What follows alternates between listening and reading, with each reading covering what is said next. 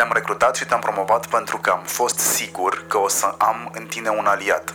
Misiunea mea îți rămâne ție. Trebuie să crești numărul oamenilor și să stabilești legături cu alte țări. Hai să înțelegi, cred, ce ai de făcut pe mai departe. Știu că ai 1000 de întrebări. Zi-mi doar dacă ai înțeles tot ce ți-am zis eu până acum. Ok, cum facem? Pe aici! Murdar, primul podcast de ficțiune din România. Ascultă Murdar pe platformele de podcasting și murdarpodcast.ro. Prezentat de Vice.com.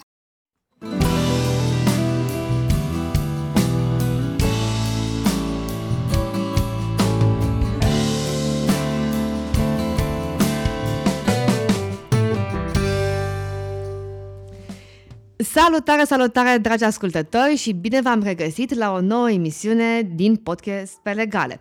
Astăzi l-am alături de mine pe Tudor Mușat, care este Legal Associate la Seedlegals în Marea Britanie, o platformă care intermediază companiile cu investitorii, ca să o spunem așa pe scurt, dar vom vedea în acest podcast cam ce reprezintă tot acest ecosistem. Mai mult, Tudor, pe lângă faptul că a terminat Colegiul Național Sfântul Sava, concurentul meu de peste Cismigiu, ca să spun așa, a terminat și dreptul la Cambridge în Marea Britanie și după aia a ales să facă o carieră exact în domeniul de legal tech, care din ultima perioadă are din ce în ce mai mult avânt. Și astfel încât în episodul acesta o să facem așa o scurtă traiectorie despre ce înseamnă un pic dreptul în Marea Britanie, exact cum vorbise și cu Miruna Bercariu, care sunt oportunitățile după ce termini, ce înseamnă la un moment dat să ai o investiție, cum înființezi o companie și cam cum este tot procesul de bootstrapping, seeding, runda 1, runda 2 și cum ar trebui să ai în vedere o negociere cu niște potențiali investitori dacă te decizi să pornești o afacere. Tudor, îmi pare foarte bine că ai acceptat invitația mea și mă bucur că te-am alături. Zi-mi 2-3 cuvinte despre tine și pentru cititorii noștri, așa, un pic mai mult decât am făcut eu introducerea. Sigur, mulțumesc mult de tot, Ana, în primul rând, pentru introducere și pentru invitație la acest podcast.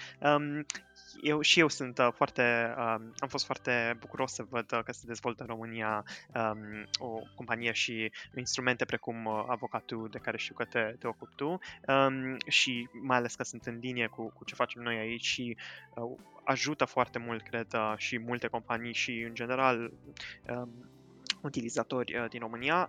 Da, un pic despre mine, cum spuneai și tu. Eu sunt acum Legal Associate la Seedlegals, care este o firmă de legal tech din Londra. Original sunt din București, sunt născut, crescut în București. Am fost la liceu, cum spuneai și tu, la Sava și apoi am mers și am studiat dreptul la Cambridge University în Anglia. Am terminat acum, ajunge să fie, nu anul trecut, fix anul trecut, deci în 2019, timpul acum, oricum, cu lockdown, pandemie, s-a dilatat, s-au comprimat. Da, și deci am terminat anul trecut, am absolvit anul trecut și de atunci, din februarie anul acesta, lucrez la Seedlegals. Chiar mă bucură că ai menționat mai devreme și nici nu știam că ai vorbit cu ea, că ai făcut un podcast cu Miruna Bercariu, pe care o știu și eu, de altfel, chiar am lucrat cu ea când a aplicat la Cambridge. Ce mică e lumea! Absolut, da, absolut. Și e super și ea și știu că acum e, cred, în anul 2 sau 3. 3 este acum în ultimele focuri de Cambridge și asta mi-a plăcut mie foarte mult, că mă uitam și la avocatul, că colaborez și cu ea și cu Bogdan Chakley și este... Și pe el îl știi, nu? Pe Bogdan îl știu, absolut. Și pe Bogdan chiar îl știu din scena de dezbateri de liceu, în care și eu și el am fost destul de implicați de debate academic și da, și cu el am vorbit mult despre aplicația la Cambridge, așa, da. Deci, ce spuneam eu la un moment dat, că lumea este foarte mică, uite-te și tu, am și 3 oameni pe care îi cunosc, toți se cunosc între ei. Da.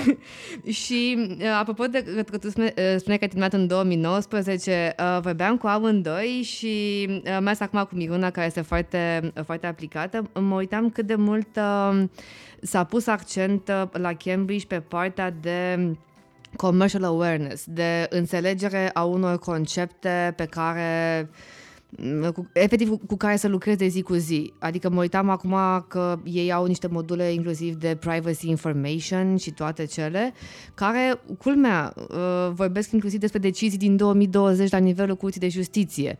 Ori la noi să vorbești în facultate de niște decizii din 2020 și așa ceva SF. Cum absolut, te-a ajutat pe tine tot mecanismul, toată chestia pe care ai învățat-o la Cambridge mai departe în viața reală? Da, cred că, deci în primul rând, apropo de cum ai menționat și tu, un mare beneficiu, cred, este că universitățile, cred, chiar mai larg din Marea Britanie, dar cu siguranță la Cambridge, sunt foarte axate pe utilizarea pragmatică a și a legislației, dar și a cunoștințelor juridice pe care le obții și, cum spuneai, se pune foarte mult accentul pe, să spunem, pe, de exemplu, pe company law sau pe commercial law ca module din interiorul facultății și care, exact cum zici, sunt foarte axate pe decizii recente, pe cele mai recente dezvoltări, dar chiar nu doar în ele, adică nu doar în scena privată, commercial law sau company law este focus pe decizii recente, ci și în toate celelalte, poate, secțiuni mai tradiționale, să zicem, ale facultății de drept. Mi-amintesc, de exemplu, în constitutional law, deci în drept constituțional, făceam aproape exclusiv decizii recente și studiam cele mai recente dezvoltări în aranjamentele constituționale ale Marii Britanii. Poate și pentru că, sigur, am făcut facultatea între 2016 și 2019, deci imediat după Brexit și un proces întreg tumultos de redefinire constituțională. Dar, da, deci cum spuneam, siguranță foarte aplicată. Da.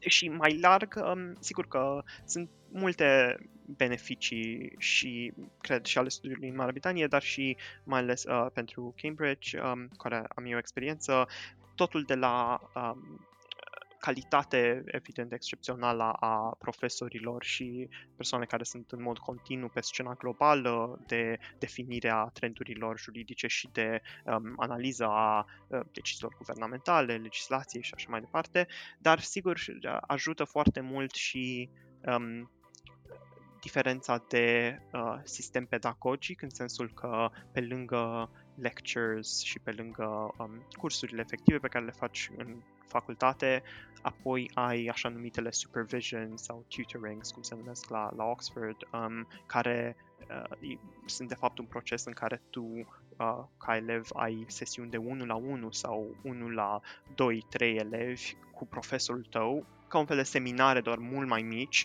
deci mult mai puțin copii, maxim 3, să zicem, maxim 4, pe care le ai o dată la o săptămână, o dată la 2 săptămâni pentru fiecare materie cu profesorul de la curs și acolo ai ocazia să discuți mult mai în detaliu materia de curs, să discuți mult mai în detaliu eseurile pe care le-ai scris tu, cu feedback constructiv, foarte personalizat pe fiecare elev și pe evoluția sa și, deci, evident, devine un context, cred eu, mult mai propice și dezvoltării tale și aplicate pe ce ai tu nevoie și pe ce te interesează pe tine, dar și pe întrebările pe care le ai tu și să îți poate da feedback specific pe ce ai nevoie tu ca să te dezvolți mult mai ușor.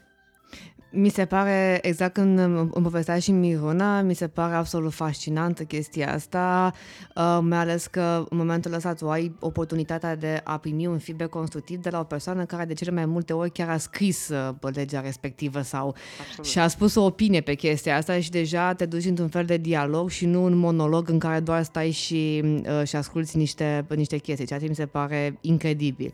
Și atunci, tu cum te-ai decis după 3 ani de facultate să te duci pe partea de legal technology, că na, ori te faci barrister, ori te faci solicitor, ori te duci spre o perucă și toate cele, dar partea de a te face imediat după facultate, să te duci într-o companie care este axată pe legal tech, mi se pare o chestie fascinantă din punct de vedere al, cum să spun eu, încrederii pe care ai avut-o în tine și pe ideea că, na, e un domeniu, oricum ai spune, nou și pentru tine, că, na, cel puțin în facultate, nu cred că aveți neapărat module specifice de cum faci investiții, rundă 1, rundă 2, rundă 3 de finanțare.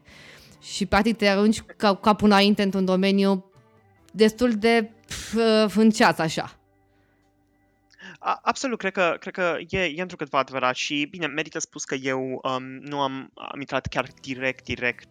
Bine, sigur, a fost prima mea angajare full-time și efectivă, dar înainte de să vin la Seedlegals am trecut și printr-o serie de internship-uri la, să zicem, firme convenționale de avocatură și de...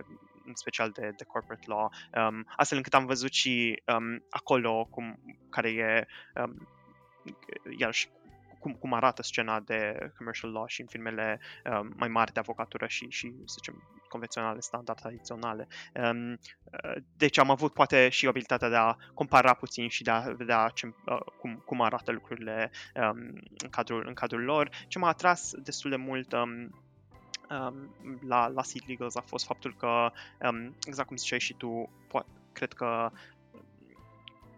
conține sau poate întrupează chiar cele mai substanțiale avantaje ale automatizării și ale utilizării tehnologiei în zona juridică și cred că pentru mine deci aceste avantaje au fost în primul rând că democratizează procesul juridic foarte mult, evident și din punct de vedere al costului, dar și pentru, iarăși, utilizatori și clienți mult mai mici decât ce taxează firmele de avocatură pentru altfel documente standard și absolut clauze standard pe piață, dar și o democratizare din punct de vedere al procesului educațional pentru utilizatori și clienți care sunt împuterniciți atunci să înțeleagă ce semnează, ce conțin documentele lor, pentru că au fost activi implicați în definirea termenilor, pentru că au fost, iarăși, trecuți prin procesul educațional de a înțelege de fapt ce e în spatele acelui document, mai degrabă de a, să zicem, delega totul unui avocat care să se ocupe și numai el știe și este absolut, să zicem, aproape un sistem mai elitist din punctul ăsta de vedere. Și acest avantaj, mai ales al democratizării procesului, m-a atras destul de mult de la început, plus că, iarăși, m-a atras la Seedlegals faptul că poate îmbina acest proces al automatizării cu zona standard a corporate law și zona și procedeile standard care sunt folosite și de către marile firme de avocatură. Spunea o chestie foarte, foarte interesantă pe care am reținut-o aici, pe lângă democratizarea procesului juridic, faptul că te-a atras că clienții, companiile care vor să primească investiție, înțeleg ceea ce semnează pentru că sunt trecuți prin tot procesul de definire a termenilor. Și vreau să te întreb cum se întâmplă asta în mod curent, pentru că, spre exemplu, uite, în România este simplu. Dacă tu vei o investiție, eventual ți se pune un shareholders agreement în față, ISHA, investor in shareholders agreement în față. Dacă ai BAFTA, la un moment dat mai ai și 2-3 anexe de reps and warranties, sau nu, depinde, și e la modul de take it or leave it. Și ajungi la un moment dat la niște mecanisme, cum ar fi alea pe care eu le iubesc, de drag-along, tag-along sau deadlock-uri, unde efectiv te uiți ca mâța în calendar și nu știi. Iar, spre exemplu, uite, noi la avocatul, că de asta spuneai, noi avem foarte multe cereri de oameni care asta vor. Vor consultanță la modul următor. Uite, Ana, avem și noi documentul ăsta de investiție. Te rog eu frumos, stai și cu noi 2 ore să înțelegem ce scrie acolo. Absolut. Da, nu, absolut. Și noi vedem același lucru și modul în care, deci, noi operăm și, uite, poate ar fi util de la început să fac așa un mic rezumat al ce facem la Seedlegals și cum merge acest proces. Deci, în esență, de bază e că automatizăm nevoile juridice ale IMM-urilor, da? Pe o varietate de nivele. Primul dintre ele și probabil cel mai important e, exact cum zici tu, în ceea ce privește investițiile. Când companie un startup, da, sau un IMM începe să primească investiții, au nevoie, exact cum zici, de un shareholders agreement, de term sheets, da? De documente constitutive, de negocieri cu investitorii. Și noi punem la dispoziția lor la început documentele noastre standard, care sunt bazate pe standardul comercial în piață, dar de acolo îi trecem pe clienți printr-un întreg proces de alegere a termenilor nuanțați care pot interveni, exact cum zici, în zone de drag-along, în zone de transfer de acțiuni, în zone de... să zicem, ce drepturi primesc noi investitori, ce obligații de raportare are compania, și trecem printr-un întreg chestionar pe care îl avem pe care îl avem pe platformă, și depinzând de alegerile pe care le fac utilizatorii în acel chestionar, documentul automat se reformatează și se reformatează pentru a răspunde la acele cerințe, și deci au fost integrate automat acele preferințe în termen de alegeri comerciale pe care le face utilizatorul, au fost integrate în document.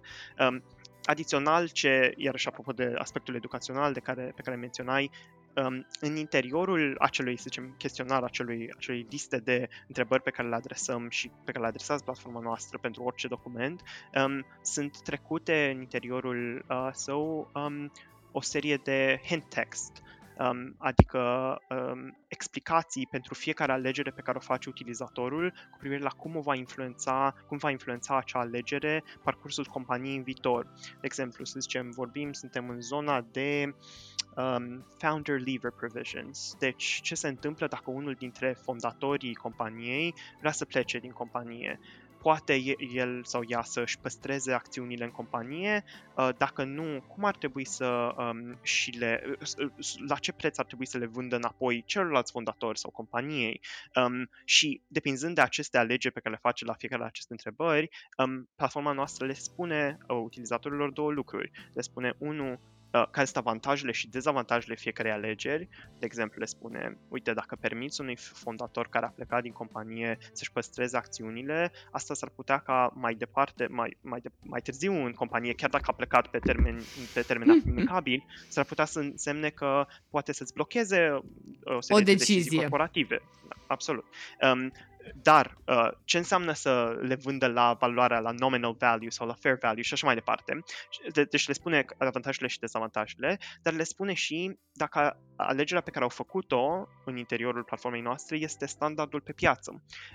Și aici cred că intervine un mare, iarăși, avantaj pe care eu l-aș sublinia la automatizării general a proceselor juridice, anume că când ai scală, și cred că noi la Seedlegals avem destul de mare scală, dar fiindcă avem mai mult de 15.000 de companii pe platforma noastră care în mod constant ne folosesc, atunci ai abilitatea și să spui, uite, marea majoritatea companiilor, să zicem, din Marea Britanie în stadiul tău de dezvoltare fac această alegere datorită acestor avantaje. Astfel încât acum clientul știe și care este standardul comercial, nu doar care sunt avantajele, dezavantajele, și nu trebuie doar să aleagă, să raționalizeze el, și să uită, știi, care e standardul pe piață. Și deci atunci cred că, iarăși ca avantaj, nu mai depinzi doar de opinia unui avocat, domne, eu cred că e mai bine așa pentru tine, ci poți să te uiți mult mai holistic la care sunt normele pieței. Vorba aceea, la peste 16.000 de firme pe care le aveți prin platformă, care vă folosesc platforma pentru un fel de investiție, indiferent că vorbim de bootstrapping, indiferent că vorbim de investiție de seed 1, 2 și 3, la 16.000, practic, cum să spun, setezi norma, adică standardul comercial pe care tu l-ai în platformă, deja poți să spui că poate să fie standardul comercial pe piață. Asta în condițiile în care în România, dacă ar fi să iau pe bune ultimele investiții făcute în ultimii, hai să fiu finuță, 2 ani de zile, nu știu dacă sunt 100. Da, e un întreg, sunt de acord cu tine și cred că merită discutat, știi, și ca mediu mai larg despre mediul de IMM-uri și startups din România versus UK, adică totuși în Marea Britanie sunt... pe an se creează 700.000 de startup-uri noi, da. Și există un climat întreg de susținerea lor. În primul rând că există un ecosistem de accelerators, incubators, care le susțin și le ajută să crească, și chiar sunt accelerators și incubators create de companii mari. Și uite, Boeing are un foarte mare accelerator program, dar multe altele au, și care ajută toate aceste startup-uri, pentru că știu că mai târziu în piață sunt utile pentru toată lumea, inclusiv pentru corporațiile mari. E un ecosistem care oferă foarte multe premii, da? Techstars, da? TechCrunch, da? care oferă foarte multe premii pentru startup-uri. Apoi, iarăși ca finanțare și ca tipuri de investitori pe piață, absolut, sunt angel investors, venture capital investors, care sunt foarte dezvoltați și în o întreagă industrie, de altfel, care susțin direct startup-urile și ce aș zice în al treilea rând e că există susținere substanțială din partea statului. Deci există beneficii fiscale majore pentru investiții în startup-uri, reduceri de taxe pentru investiții în startup-uri, de exemplu programul SEIS, care oferă scădere de taxe substanțiale investitorilor dacă investesc în startup-uri, și apoi și programe de susținere financiară, mai ales perioada, de exemplu, de pandemie, ca acum Future Fund, Bounce Back Loan, toate create de guvernul Marii Britanii pentru a susține specific startup-urile și să le dea împrumuturi. Plus, cred că ultimul lucru pe care aș spune apropo de context e că totul e automatizat din punct de vedere al statului și al registrelor pe care trebuie să le ții în relație cu autoritățile statale. Deci îți creezi o companie și creezi documentele constitutive pe site-ul Guvernului Britanic și atât trebuie să faci. Trebuie să depui niciun formular nicăieri în persoană, apoi toate, să zicem, update-urile și menținerea acelor date despre companie și despre evoluția companiei, tot electronic se face. Pe când știu că în România mult mai mult, deși știu mai puțin despre scena de acolo, dar știu totuși că există încă substanțială birocratizare a procesului și un ecosistem încă în formare, dar ce aș zice că am văzut recent, cred pe scena politică, că se încearcă sublinierea reducerii birocratizărilor din calea antreprenoriatului. Da, cu niște amendamente, dacă mi-e cu putință să intervin. Spre exemplu, la tine în Marea Britanie, în momentul în care vrei să faci o companie, ai un act constitutiv care este foarte bine construit, știi? Articles of Incorporation. Practic te duci acolo pe House of Companies și alegi între modelul A și B, ceva de genul ăsta, ai completat niște date, spui cine sunt directorii și după aia s-a autogenerat fără niciun fel de problemă, ai dat download, bang, 20 de pagini. Corect. În România, modelul de act constitutiv pe care ți-l pune la dispoziție autoritatea este, și aici pot să fiu citată de cei care ne ascultă, o mizerie infectă de 3 pagini. După care, când lumea folosește ăsta ca standard, să zic așa, este evident că după aia fiecare avocat, consultant sau așa mai departe vine cu propriul lui model de act constitutiv, Articles of Incorporation, în care, spre exemplu, uite, noi avem o legislație în care dacă nu spui în mod expres prin Articles of Incorporation că că poți să faci hotărârile AGA, Board of Directors, prin intermediul teleconferințelor, nu poți. E nulă. Da. Adică sunt atât de multe chestii pe care trebuie să le prevezi, încât este greu să faci un standard. Și atunci fiecare companie de consultanți vine până la urmă cu propriile lor, să spun așa, documente pe care le putem numi bune practici. Și atunci este greu, chiar dacă acum, da, poți să depui online cu semnătură electronică de oriunde ai fi, și la noi în România documentele la Registrul Comerțului pe partea de Trade Registry, este greu să convingi omul să-i spui: domnule, uite, ca chiar să ai și tu un Articles of Incorporation care să-ți permită să faci ceva pe mai departe, chestia asta costă. Adică nu-i de ajuns doar să te duci la Registrul Comerțului, să depui 3 pagini de Articles of Incorporation și să te duci după aia. Și mai mult, spuneai că ai 700.000 de startup-uri care se înființează în fiecare an, da? Noi companii. Exact. Asta a fost 2019-2020, da. Ai și un ecosistem întreg și până să pun următoarea întrebare, aș vrea să-mi răspunzi tu la o chestie. Câți investitori aveți pe platforma? Foarte mulți, chiar uite, mă puteam uita acum, dar în jur de cel puțin în jur de 40.000. Cât? 30 sau 40.000, pentru că evident, uite, cum spuneam mai devreme, în jur de 15.000 de companii, dar pentru fiecare companie ai cel puțin 10 investitori. Da, dacă nu mai mult, de fapt, pentru că, da, și iarăși, mediul e, iarăși, e și o chestiune de ecosistem care permite foarte ușor aceste investiții, dar este și crearea unui întregi tradiții și, să zicem, cultura a investițiilor, astfel încât nici nu trebuie să fii un investitor, să zicem, profesionist care toată viața și-o dedică investițiilor ca să investești, și foarte mulți așa numiți angel investors, da, sunt persoane care au business-urile lor, au viața lor, au iarăși o întregă, să zicem, sursă de venit, de exemplu, din alte zone, dar care în paralel fac și investiții în startup-uri, tocmai pentru că sunt beneficii majore și fiscale, dar evident și mai târziu beneficii care pot fi obținute de pe urma acelor acțiuni. Of course, investim și noi așa într-un Tesla sau un Amazon, vine pandemia acum, Amazonul livrează peste tot că facem lockdown și ne cresc acțiunile skyrocket. Te întrebam pentru că, uite, la 40.000 de investitori pe care avem prin platformă, este evident că omul care este investitor își dă seama că ceea ce face el este o activitate normală ca oricare alta. În România, când tu ai 7 fonduri de investiții, dacă o să mai închis unul între timp, și să spunem maxim 30 de angel investori pe bune, adică angel investor înseamnă oameni care chiar înțeleg business-ul și toate astea, îți dai seama că fiecare investitor și VC fund se crede gaura din gogoașă. Uh-huh. Și atunci nu mai putem vorbi de o educație, pentru că fiecare vine să-și impună propriile lui condiții.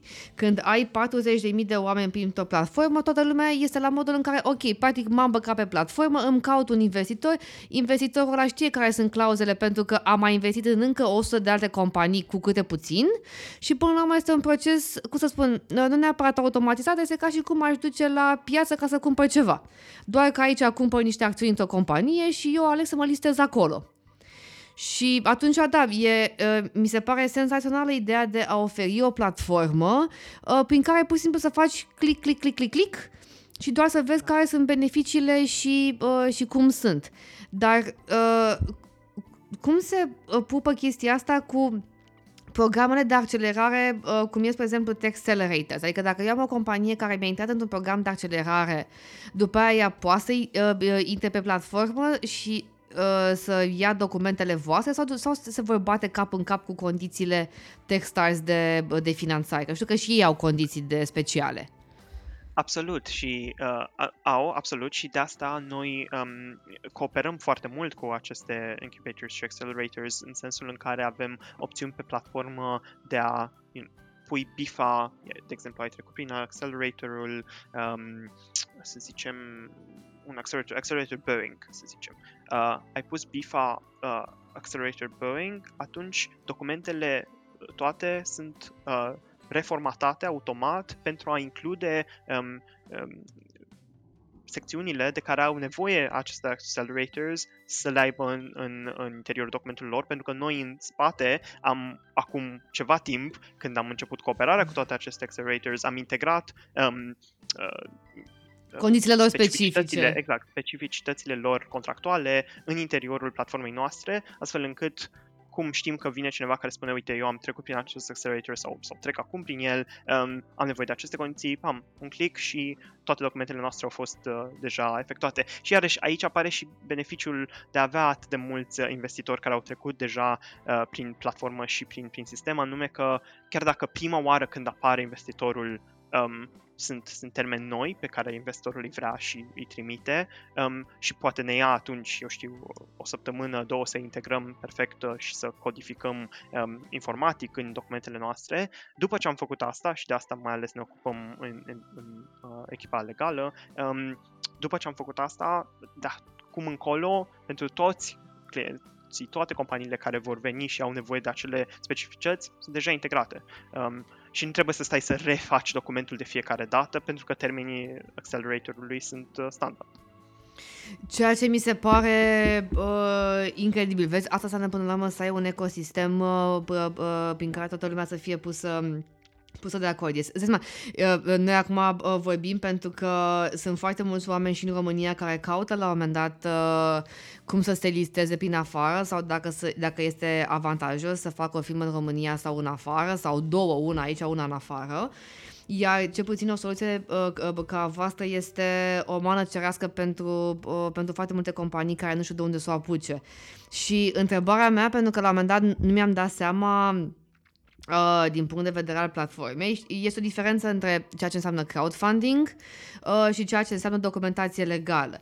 Practic, la voi, în platformă, în Seedlegals, o companie își face documentele în momentul în care a găsit un investitor sau pur și simplu poate să listeze proiectul pe platformă și la modul de vă frumos, sunt frumos, deștept, investiți în mine? Ambele.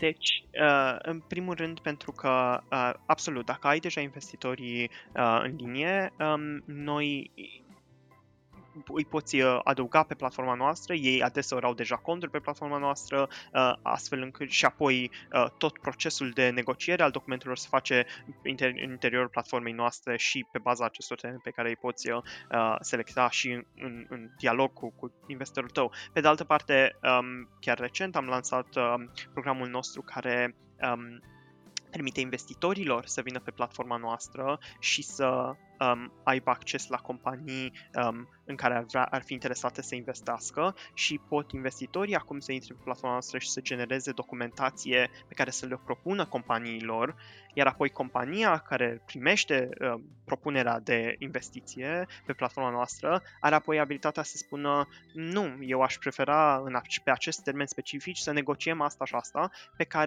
iar negociere care se întâmplă pe platforma noastră, tocmai pentru că acum și compania are abilitatea de a spune nu, uite ce îmi spune Seedlegals, astea sunt datele, astea sunt standardul, asta e standardul comercial și asta se face cel mai mult pe piață, de ce am merge pe filiera pe care o propune investitorul care poate e mai dezavantajoasă compania. Și așa că, iarăși, un beneficiu, cred aici, e că se echilibrează balanța de putere în termen de asimetria informațională care ar exista altfel între investitor și companie, mai ales dacă vorbim de un investitor mare precum venture capital și VC firms. Pe când așa, iarăși, compania are aceeași abilitate de a iniția acest negocieri și de a avea informația disponibilă la mâna lor. Da, pentru că, exact cum spui tu, la noi problema în România este efectiv de dezechilibru de putere între companie și investitori, indiferent că vorbim de o companie de tipul venture capital sau de o persoană care să fie, un private investor, pentru simplu motiv că la noi cei mai mulți investitori efectiv vor să dea totul, știi? Adică, pentru 10.000 de euro eu îți dau ție toate, cum să spune ție, toate pozițiile sociale, știi? Da, nu, adică am trecut de multe ori prin discuțiile în care pentru, 10.000 de euro sau 20.000, 30.000 de euro, un investitor voia 70% din companie. În momentul ăla încercam și eu să zic că, cred că este un pic mai rentabil să te duci și să iei un împrumut de la bancă. Absolut, da, corect. Că mai ales acum pe timp de pandemie, dacă te duci și îl iei cu dobândă mică și toate astea, ai șanse destul de mari să ieși mult mai bine decât dacă ai un investitor. Și mi se pare o chestie foarte, foarte bună, exact pe ideea că, exact cum spuneai și tu, unul, responsabilizezi oamenii și doi, încerci să mai tai un pic din dezechilibrul ăsta de putere. Iar bănuiesc că investitorii poate să fie de oriunde, adică un investitor din România se poate înscrie pe platformă ca să caute pe acolo ceva dacă îi face cu ochiul. Absolut, și susținem, și adică avem pe platformă foarte mulți și investitori străini, sigur, majoritatea sunt din țări care au și ele un ecosistem de investiții substanțial, Suedia, de exemplu, Statele Unite, evident, dar avem și din România, de exemplu, destul de mulți investitori și chiar companii care sunt înregistrate pe platforma noastră. Uite, asta mi se pare o chestie foarte, foarte interesantă, pentru că dacă trebuie să cauți în România, nu afli nimic de genul ăsta și la noi s-a făcut o foarte mare vâlvă și e de înțeles când s-a lansat Seed Blink, care este cea mai mare platformă de crowdsourcing din sud-estul Europei și e lumea foarte încântată că se face crowdfunding, iar mai mult, acum zic în premieră, din 2021, într-un final fericit, vom avea și noi în România o lege a crowdfunding-ului, pentru că la noi în România crowdfunding-ul încă nu e reglementat. Adică... Da, e un mare pas, absolut, și mai ales în dezvoltarea ecosistemului, iarăși crowdfunding-ul e uriaș în Marea Britanie și noi vedem foarte mult crowdfunding pe platforma noastră și chiar, de exemplu, modul în care susținem noi asta e că, din nou, avem cooperări cu toate platformele majore de crowdfunding, de exemplu, Crowdcube, Seeders, care, după ce strâng banii, după ce compania strânge banii din public pe platformele lor, vin pe platforma noastră și spun, ok, acum am toți acești bani investiți din partea publicului într-un nominee structure, deci un Crowdcube nominees, și acum pun Crowdcube nominees ca investitor în... my capitalization table și în documentele noastre, în documentele de investiții, în shareholders agreement, și toate drepturile lor sunt specificate acolo. Mi se pare senzațional. Apropo de educație comercială și juridică, din experiența ta de până acum, companiile înțeleg importanța unui shareholders agreement și implicația lui pe mai departe, pentru că uite, la noi în România, pentru că ecosistemul încă este destul de... nu ca la început, încă n-a prins germinarea, lumea este la modul de orice mi-ar pune mie investitor în față, dă aici că semnesc, că oricum nu contează. Da, în primul rând, probabil înțeleg un pic mai mult în Marea Britanie, dar sunt de acord cu tine că chiar și în Marea Britanie e... Pentru cineva care tocmai își începe o companie, n-ai de unde să știi, n-ai de unde să înțelegi toate complexitățile din spatele deciziilor pe care le faci în shareholders agreement și, absolut cum zici, de adeseori, sigur, câteodată, să zicem, termenii detrimentali pentru companie sunt foarte clari, cum dai tu exemplu cu primesc o investiție de 10.000 de lire în schimbul unei dării de acțiuni pentru 70% din companie și îmi pierd 70% din companie, sigur, acolo e clar, da? Dar sunt adeseori circumstanțe în care, de fapt, sunt decizii mult mai subtile din interiorul unui shareholders agreement sau din interiorul unui oricărui alt act de investiție, să zicem un subscription letter, care pot afecta compania foarte detrimental și foarte rău mai târziu.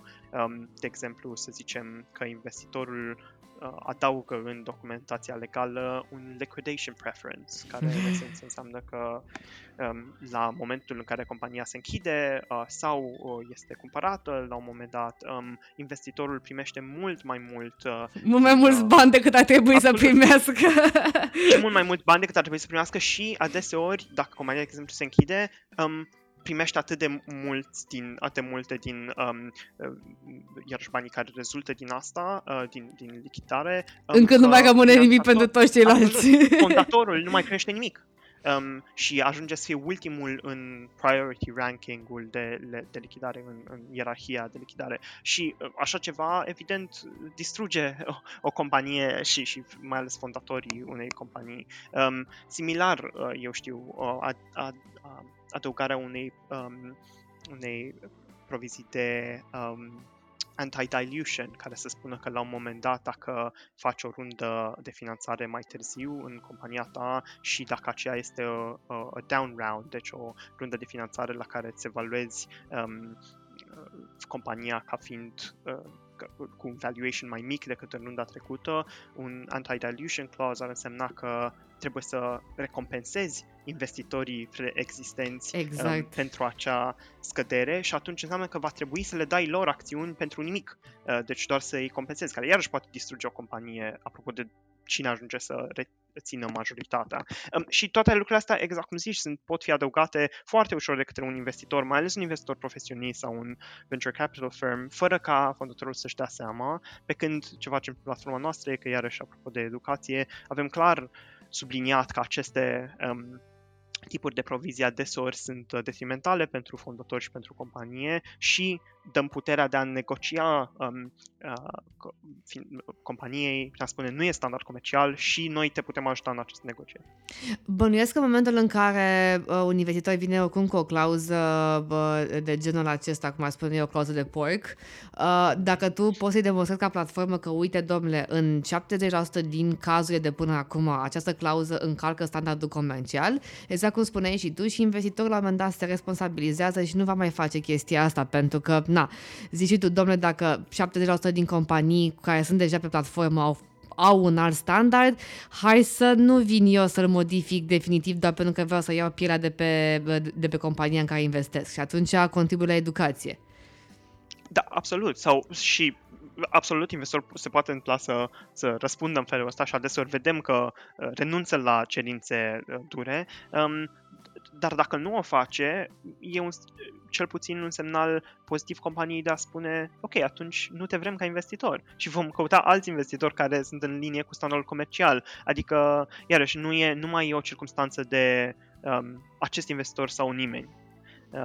Bine, da, asta și permite un ecosistem care are mulți investitori, dar și multe startup-uri, da, exact. Vorba aceea, la 40.000 de investitori care sunt doar pe platforma voastră, pe lângă toate celelalte programe guvernamentale pe care le poți avea și alte subvenții, alte beneficii și toate cele, e oricum mult mai mult decât maxim 100 pe care i-ai în România. Dar în momentul în care tu ai acum toată automatizarea asta, zi-mi un pic... ce rol mai are un legal associate acolo? Că vorba aia, practic doar automatizăm, nu? Absolut, dar de fapt, și aici cred că intrăm și într-o discuție foarte interesantă și importantă apropo de una dintre, să zicem, criticile aduse legal tech, sau neapărat criticile, ci, să zicem, motivele care sunt date pentru care legal tech nu poate, să zicem, deplini funcțiile unei firme de avocatură, anume că se spune, dar nu e chiar așa, adică nu totul poate fi standardizat, adeseori ai nuanțe în interiorul unui contract care nu pot fi standardizate sau, iarăși, provizii mai complexe care nu sunt standard comercial, mai ales în tranzacții mai mari. Și răspunsul aici e că, și aici intru și în zona de legal associate, e că absolut, asta e adevărat, dar evident, dacă ai automatizat toată aria standard și toate, iarăși, zonele documentului care sunt standard, care vor fi mereu 90% din documente, când vei avea niciodată documente care sunt total făcute, bespoke, sau făcute de la zero, că mie asta îmi place. Acum, Ana, mă duc la un avocat pentru că mi le faci de la zero. Nu, el lucrează pe un draft sau un alt draft pe care îl mai personalizează în funcție de cerințele tale. Exact. Pentru maxim 10-15% din draft. Și dacă ai automatizat partea standard, atunci restul care sunt, să zicem, nuanțat și mai complex de 10%, care necesită bespoke, să zicem, personalizat exact pentru companie, poate fi abordat de către un avocat sau în interiorul nostru de către un membru al legal team care poate să ajute pentru cum se formulează chestia de finețe, da. Nuanțare, exact. Deci, iarăși, elementul uman nu dispare, ci este menținut doar în zona în care este cu adevărat nevoie de el pentru chestiuni de finețe, care oricum sunt rare, dar când apar putem să ne dedicăm energia în întregime lor și cele mai bune soluții nuanțate pentru client, mai degrabă decât să petrecem timp și să cerem bani pentru tot documentul standard ca și cum l-am făcut de la zero. Da, cred că exact cum spuneai și tu, asta e problemă de legal tech, în special pe zona asta de juridici, de documente, pentru că lumea are impresia că în momentul în care vei automatiza documentele sau le vei face cât mai modular, astfel încât omul să fie hassle-free, o să dispară munca de avocat. Iar eu am spus, cum văd că ești și tu în aceeași opinie, că munca ta de avocat reprezintă acea creație care ți aduce acel plus, adică acel feeling când ai neapărat nevoie chiar să și gândească cineva pentru tine într-un mod particular. Altfel, poate să gândească și un drag and drop. Exact. Exact și uite, apropo de ce face un legal associate în cadrul Seedlegals, și nu e doar restricționat la zone de nuanțare, ci evident cineva trebuie să creeze această standardizare. De exemplu, noi, în mod continuu, în echipa de legal și ca legal associate, creăm produse noi. Deci, ca să creezi acele documente standard de la bază și să le personalizezi pe baza alegerilor pe care le fac utilizatorii în cadrul platformei, trebuie să ai și cunoștințe legale semnificative, juridice semnificative, dar și să poți să, iarăși, folosești acel wording, acele formulări, tocmai pentru a răspunde la deciziile pe care le face utilizatorul. Pentru că, evident, nu o să-i spui utilizatorului nu o să-l introduci pe platforma ta în chestionare în formulări super legalese, da, super complexe legale. Nu, o să-l întrebi ce ai vrea să se întâmple cu acțiunile fondatorului. Asta sau asta. Dar apoi, evident că atunci tranziția în documentul efectiv necesită o formulare mult mai specifică juridică și mult mai detaliată, de care se ocupă cineva din legal team la crearea inițială a produsului, care apoi devine standard. Dar mai mult, uite, de exemplu, ce facem noi destul de mult acum este că ne-am extins dincolo de investiții efective și acționăm destul de mult și în zona de dreptul muncii. De exemplu, acum avem pe platformă pentru toate companiile, avem contracte de angajare, contracte de consultanță. Am văzut website privacy policy și toate cele, că mă uitam, practic. Exact.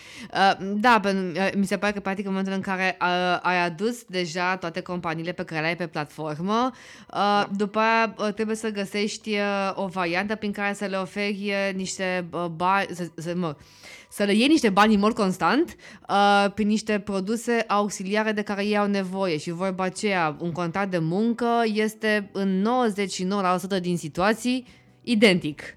Exact. Trebuie doar să completezi niște câmpuri. Corect.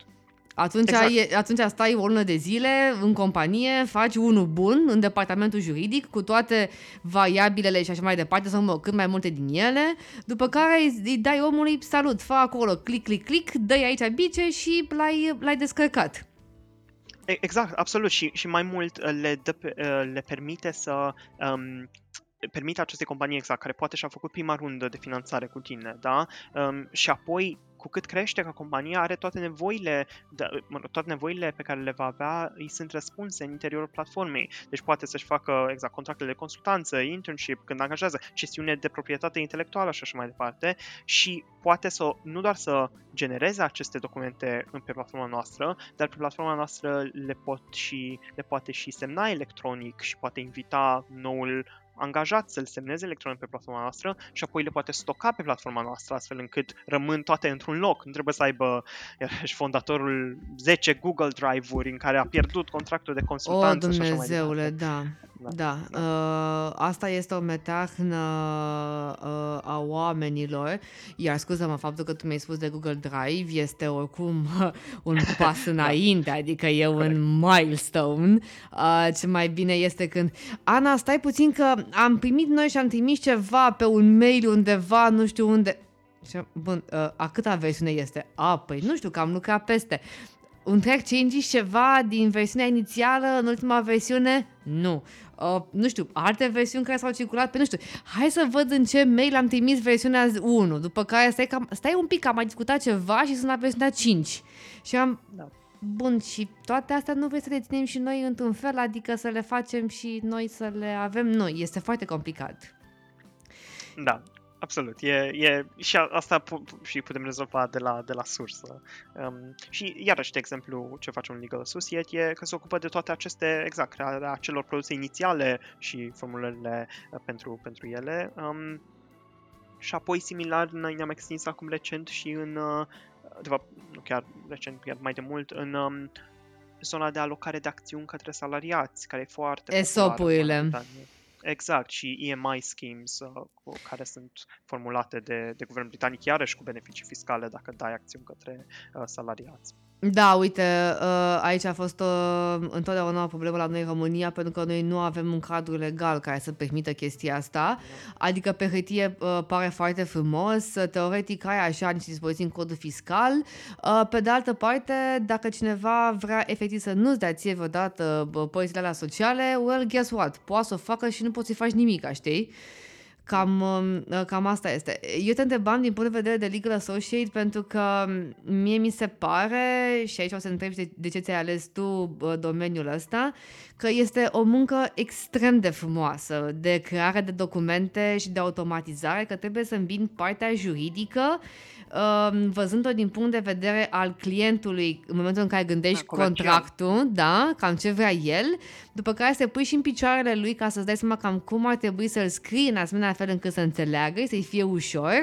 Și până la urmă cred că este un domeniu în care vrei, nu vrei, tu trebuie să fii la curent cu aproape toate modificările care se întâmplă din domeniul respectiv.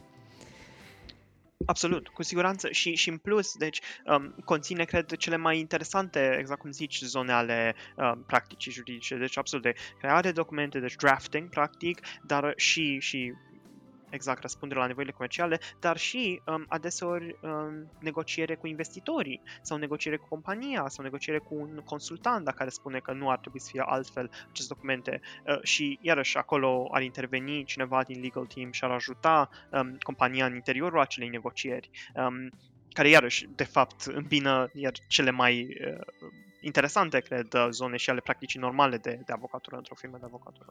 Da, ce spui tu este perfect adevărat. Eu mă lupt pe partea de awareness cu chestia asta, în care le spun că un avocat nu este neapărat o persoană care ție îți drăftuiește un contract sau un document, pentru că asta o poate face oricine până la urmă, ci avocatul este persoana respectivă care, luând în considerare mai multe detalii și niște bune practici, poate să te ajute la negociere.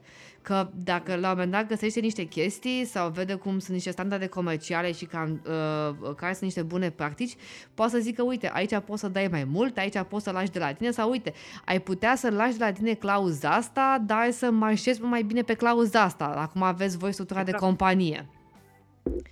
Și cum ai făcut alegerea asta totuși după 3 ani de facultate?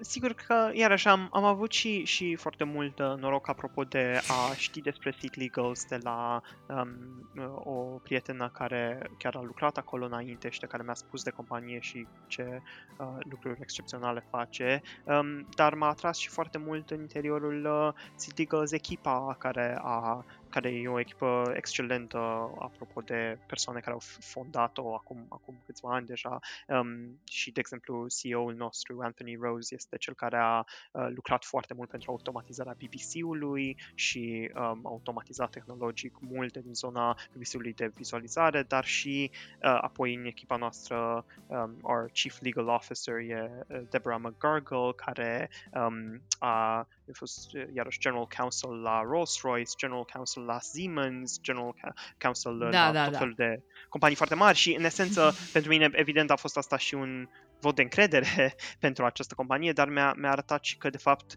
acestea fiind persoane care au fost în multe zone de convenționale și ale și zone juridice convenționale, dar și zone de tehnologie convențională, faptul că s-au decis să le îmbine în interiorul unei companii cu funcția pe care o are Seedlegals arată și că e foarte posibil și, evident, și rezultatele pe care le-am avut, cred că a fost un indicator bun că e o zonă foarte propice.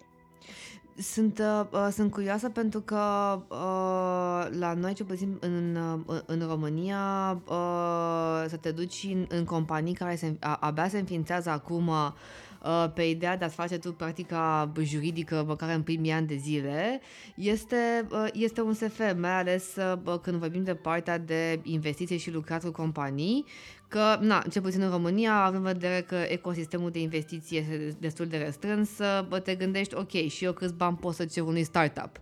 Că la noi e problemă destul de mare din cauza fondurilor, pentru că VC-urile spun că startup-urile ar trebui să suporte costurile lor cu avocații.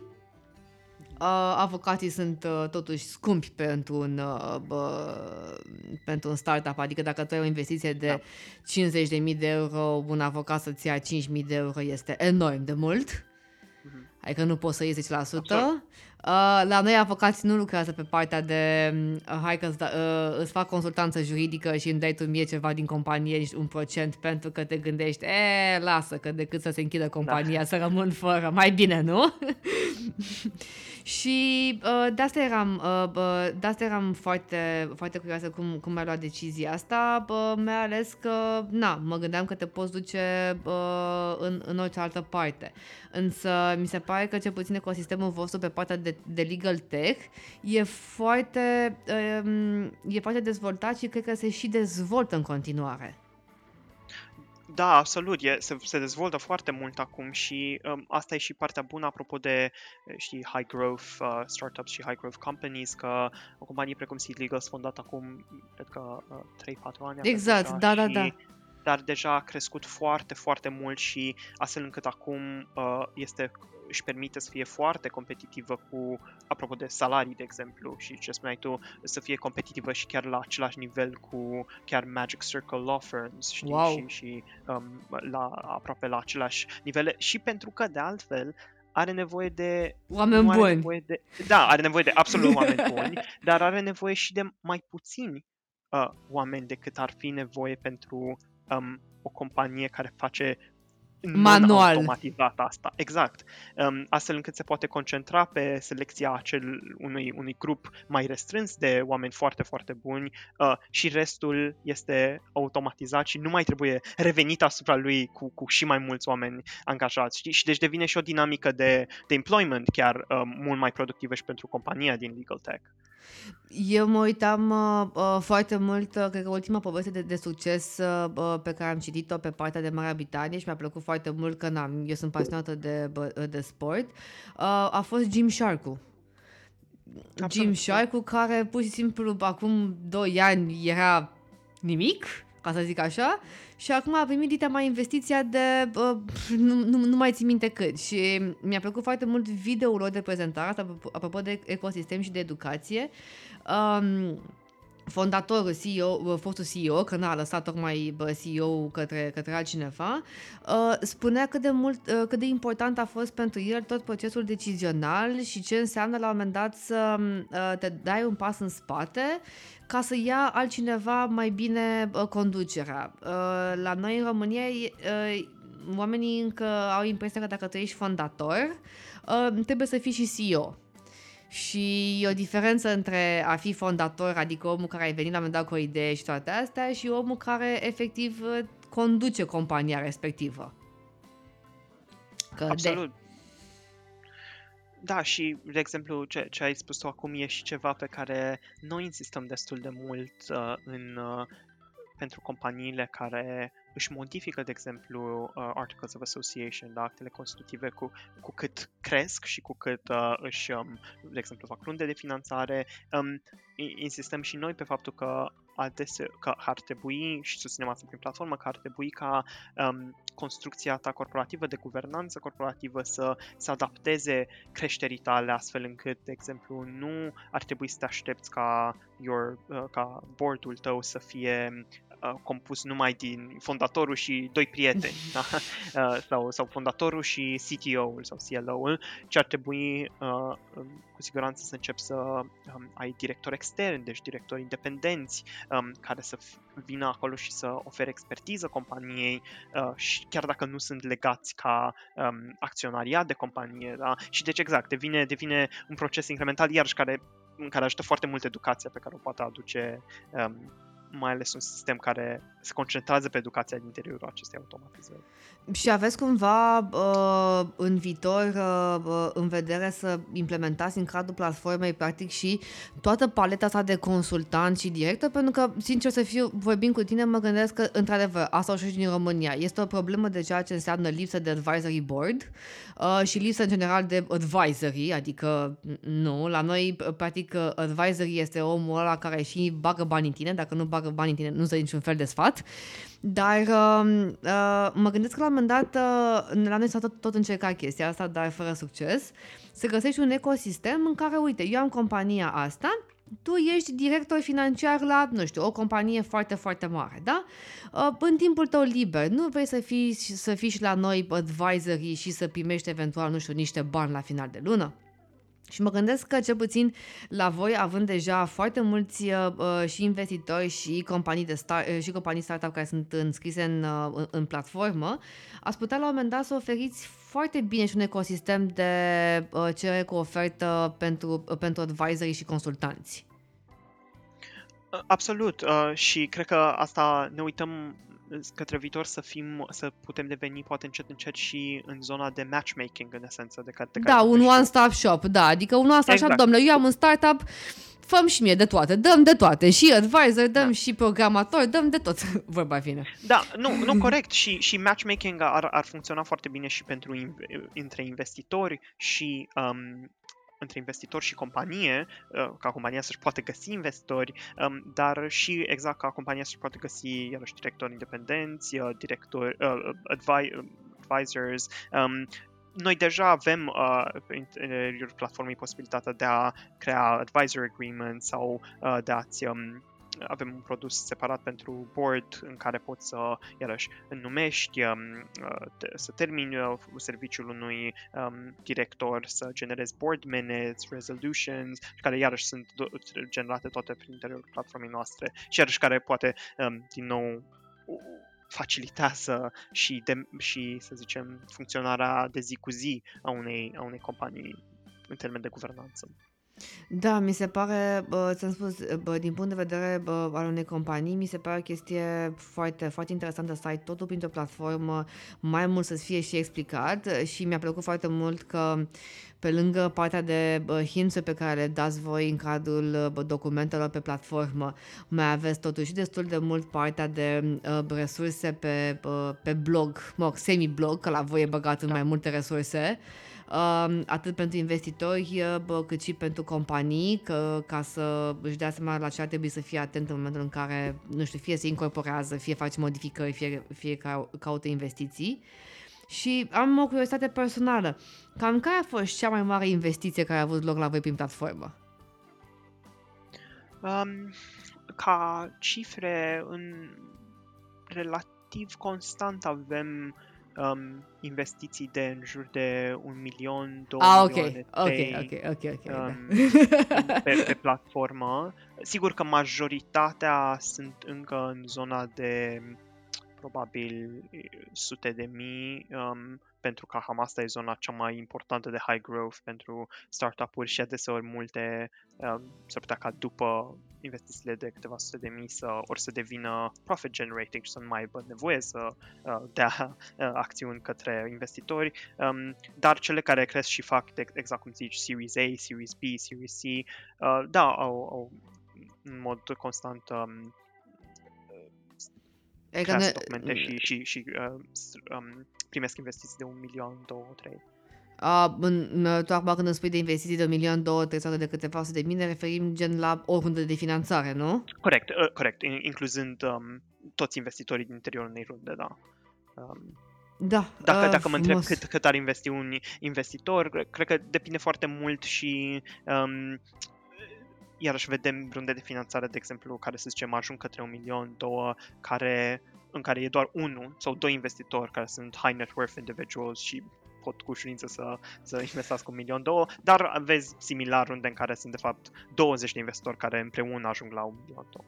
Nu, eu te întrebam pentru că pentru ascultătorii noștri care nu știu exact cum funcționează platforma sau e prima oară când aud de ea, nu cumva să te gândească la ideea că, uite, este o altă platformă de joacă în care cineva, nu știu, investește sume de astea, gen 30.000 de euro, 50.000 de lire, că văsesc pe lire. Și atunci de-aia am pus întrebarea cât este în general investiția, ca lumea să înțeleagă. Și acum, pe final, te-aș întreba o singură chestie, că mi-a rămas mie în minte și o aveam notată. Am văzut la un moment dat că voi aveți la partea de generare de documente, și dacă poți să le explici un pic ascultătorilor noștri, diferența între bootstrapping și investiție. Că ai practic mai multe, că ai practic pachete, că mi-a plăcut foarte mult cum era denumit, la modul de ăsta este pachetul când vrei să-ți dea bani cineva din familie sau niște prieteni. Friends and family, exact.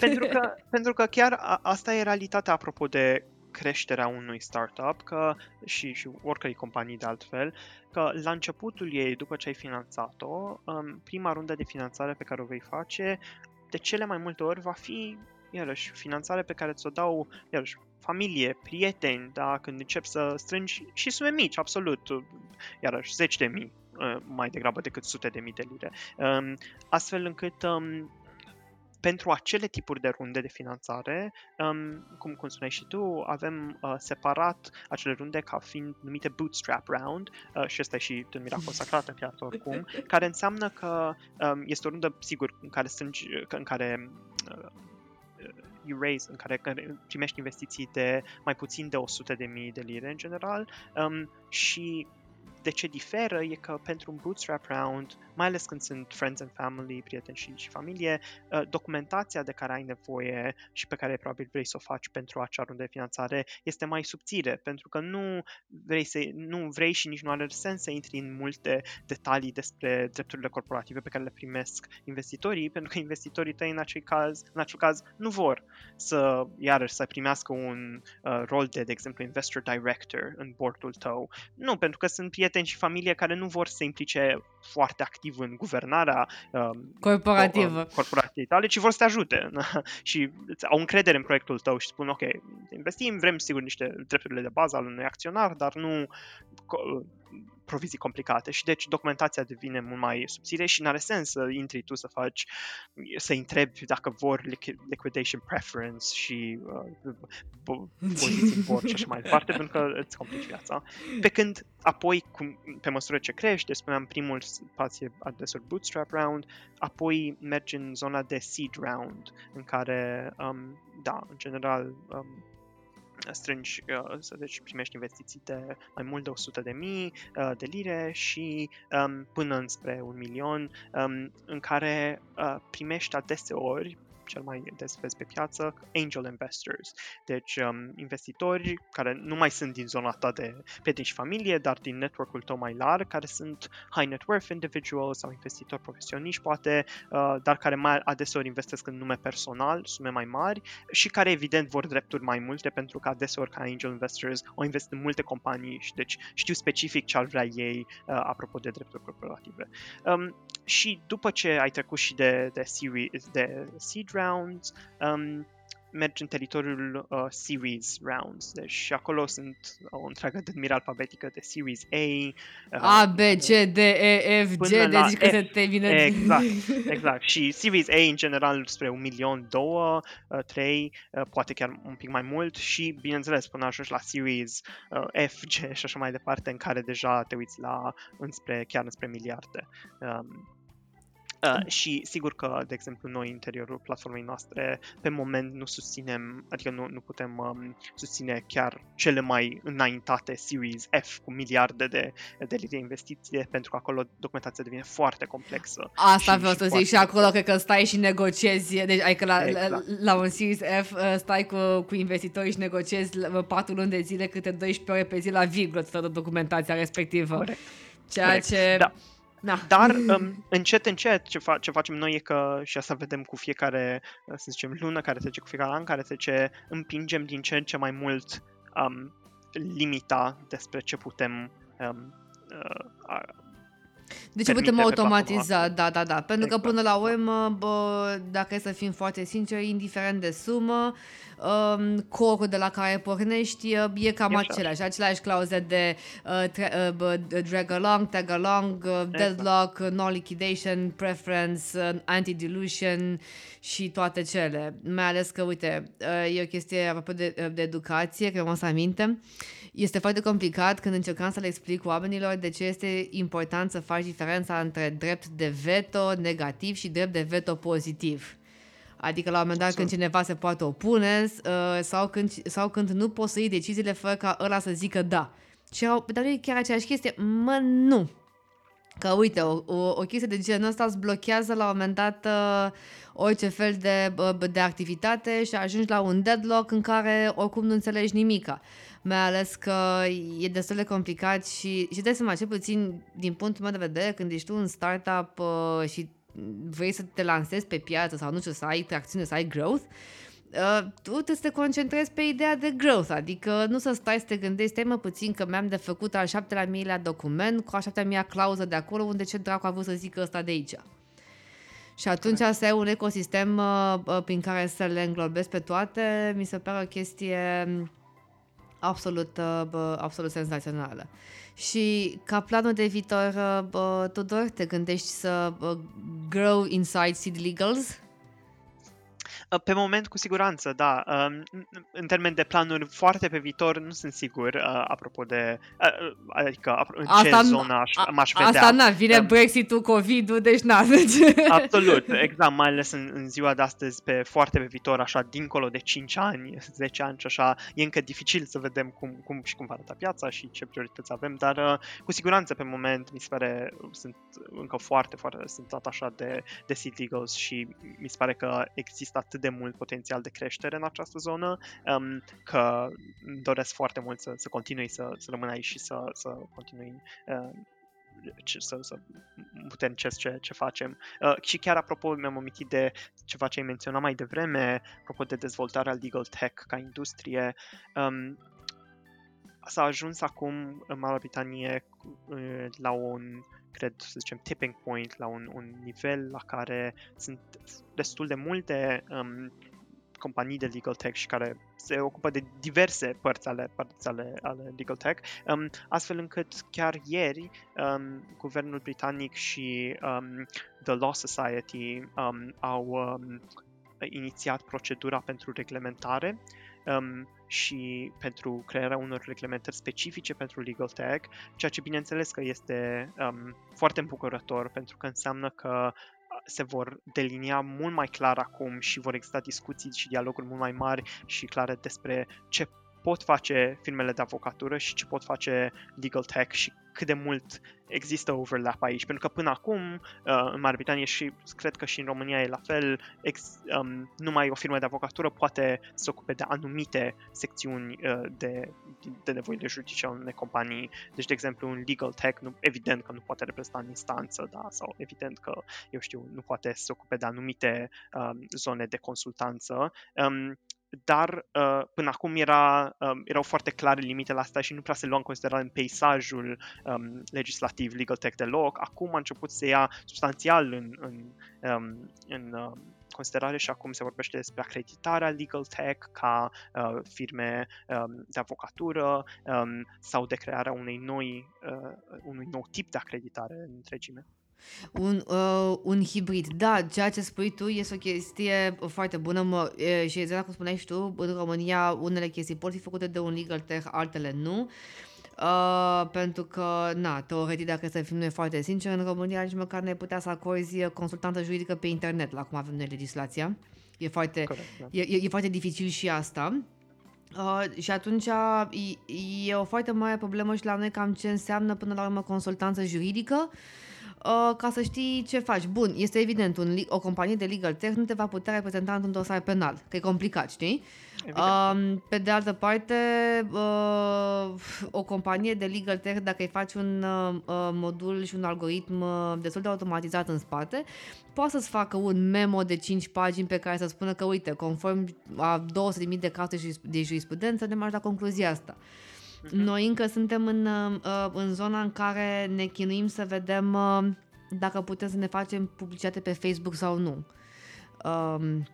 Ca avocați, pentru că încă avem legislația care nu ne permite chestia asta și suntem cu toții, dom'le, dar știi, mai avem și noi YouTube, Instagram, LinkedIn, adică hai să intrăm și noi în niște automatisme, pentru că, sincer să fiu, nici mie nu mi se pare că o chestie care ar trebui să țineți, spre exemplu, de documente corporative, cum e shareholders agreement și investor și ESOP plan și contracte de muncă și mai departe, că ar trebui să fie neapărat la avocați în sensul clasic al cuvântului.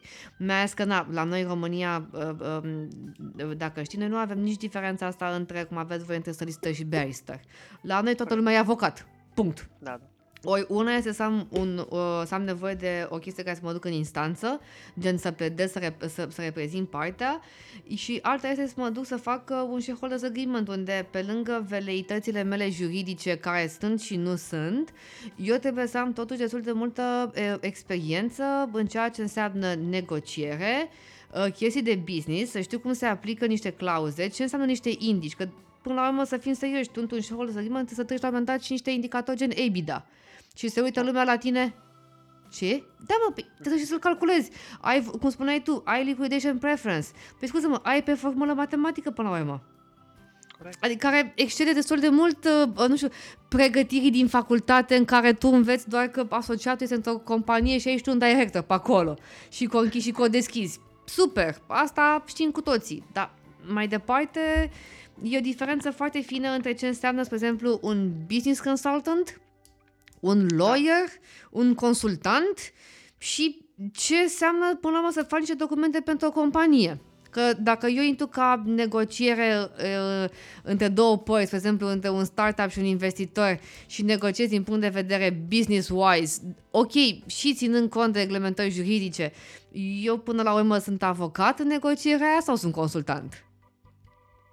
Corect, exact. Și distincțiile sunt și fine, dar și neclare, dar evident, iarăși un mare beneficiu al, cred, Legal Tech e că, de fapt, au în interiorul lor avocați, da? și care nu doar că verifică și construiesc aceste documente, dar o fac la fel de bine pe cum o face un avocat la fel, sau același avocat, dar în interiorul unei firme de avocatură. Și deci, ca selling point, știi, este același grad de și minuțiozitate și granularitate pe care sunt răspunse nevoile clienților. De acord, mai ales că bănuiesc că se întâmplă și la voi cum se întâmplă și la noi când urmăream piața din Marea Britanie.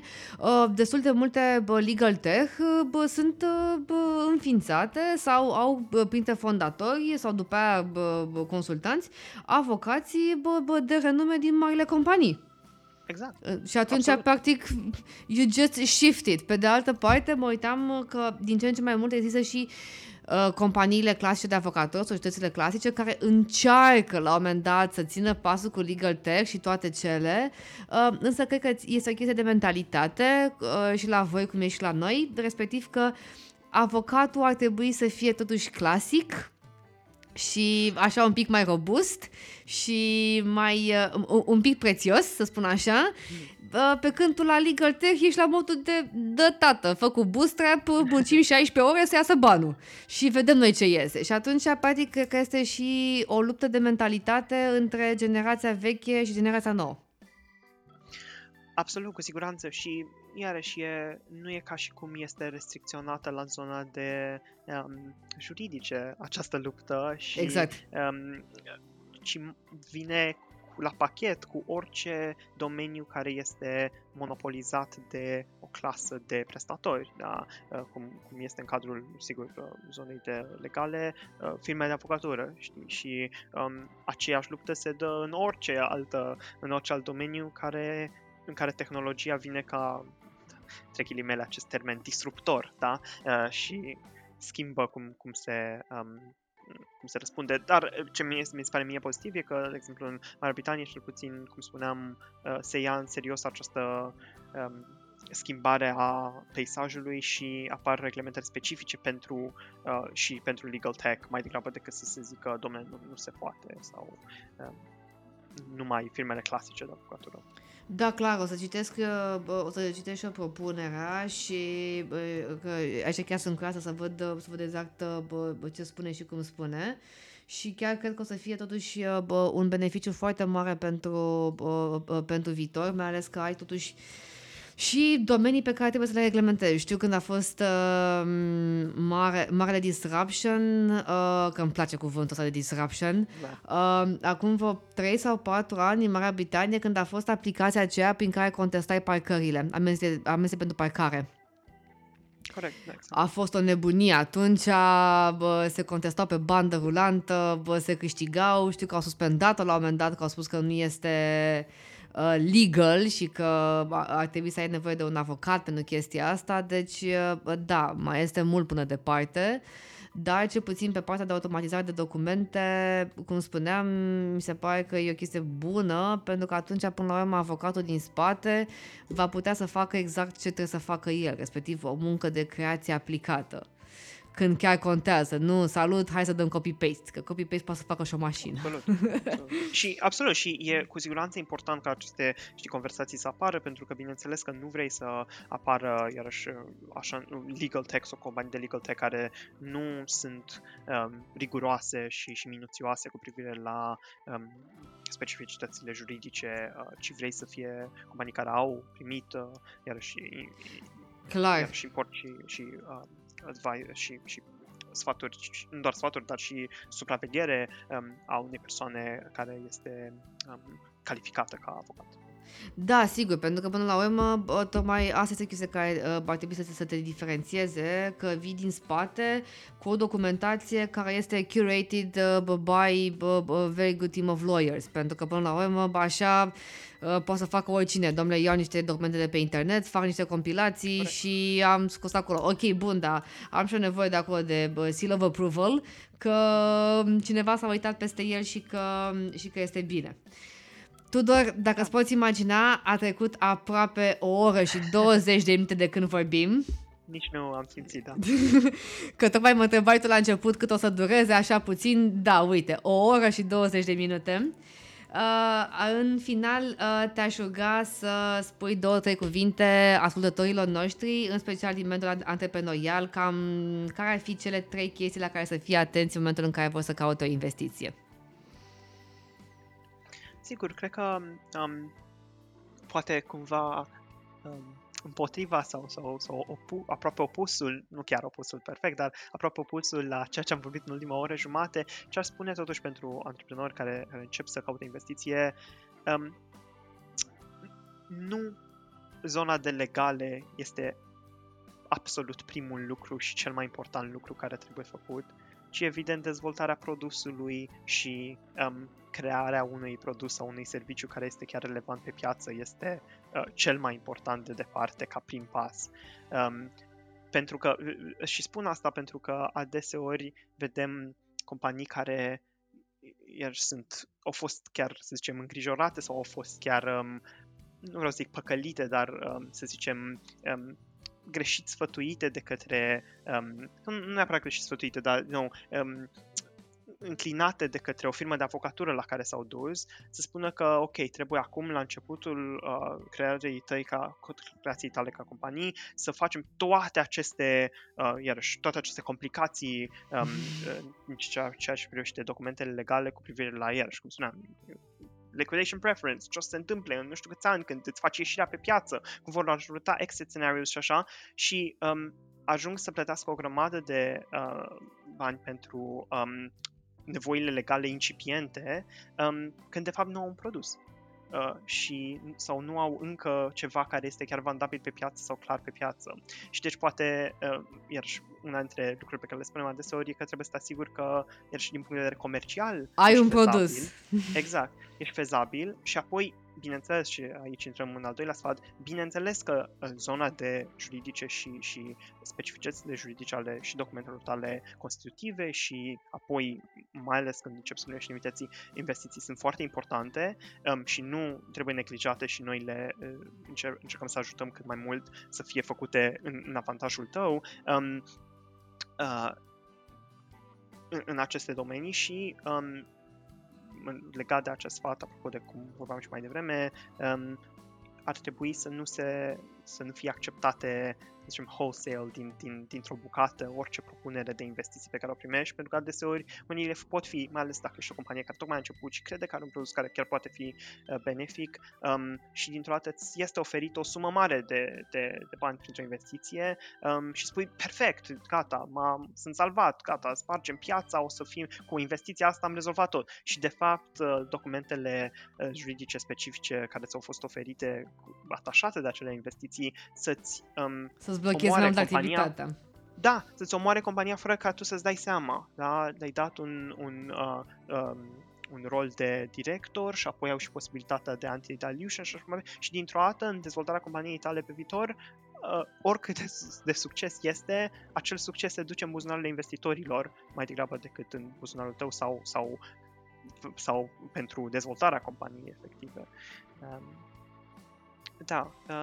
Da, cred că asta aș spune ca și iarăși admit că acestea sunt două tipuri de sfaturi pe care le dăm, care pot apărea să fie contradictorii, dar de fapt sunt importante în termen de prioritățile unei companii, atât cea comercială cât și cea juridică, se susțină una pe alta și fără supra-focusare pe una dintre ele în detrimentul celeilalte. Sunt complet de acord cu tine, pentru că degeaba ai tu o documentație extrem de bine scrisă din punct de vedere juridic pe care ai dat 20.000 de euro la început, dacă exact. Tu n-ai produs. Exact, știu, da. Și chiar am văzut cazuri în care, iarăși, cineva, un prieten, un friend and family, a spus companiei, nu trebuie să te duci mai întâi la o firmă de avocatură, să-ți pui la punct tot, puneți la punct înainte să începi să vinzi orice, pune la punct cum dai acțiuni salariaților, ceea ce este corect, dar cu siguranță... Fair enough, dar nu chiar. Da, nu în detrimentul, iarăși, cel puțin fezabilității comerciale inițiale, ci apoi, după ce ai asigurat-o pe aceea, trebuie să te pui la punct cu aspectul juridic. Da, exact. Eu am mers pe principiul în care să nu fim chiar descoperiți complet, adică hai totuși la început să nu fim de gherlă, adică să nu avem chiar nimica, dar să lăsăm partea de legal când e important, fix atunci când e important. Și atunci să stăm să le punem cum trebuie și toate astea. Pe de altă parte, recunosc că eu mai marșez un pic destul de mult pe ideea că dacă vrei să faci un startup în care chiar să bagi niște bani sau timp în chestia asta, mai ales pe tehnologie, să ai totuși un shareholders agreement destul de bine făcut de la bun început, pentru că după ce ai tracțiune și vei lua niște bani, o să fie un pic mai dificil să te mai înțelegi cu partenerii tăi de afaceri dacă nu știi exact cam care e rolul fiecăruia. Și am văzut că cel puțin majoritatea companiilor se ceartă și se despart după 2 ani de zile, exact în momentul în care trebuie să ia niște bani, pentru că nu mai știm care sunt așteptările, fiecare a avut altceva, fiecare vrea după aia altceva și până la urmă se rupe pentru că nu mai cădem de acord. Dar na, absolut, aici este exact părerea mea.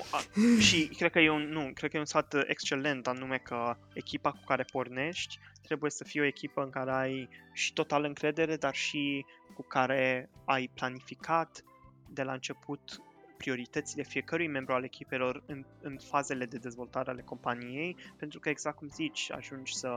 Iarăși există conflicte substanțiale, să zicem, între fondatori sau între angajații inițiali, angajați de fondatori și apoi, deși poate ai un produs excepțional din punct de vedere al guvernanței corporative, pierzi uriaș pentru că pleacă un fondator, se desparte compania.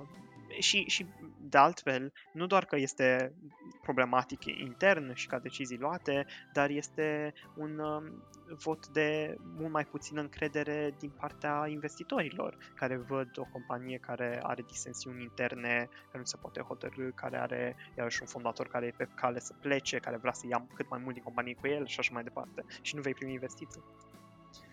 De acord. Tudor, îți mulțumesc foarte frumos pentru discuție. A fost extrem de interesantă.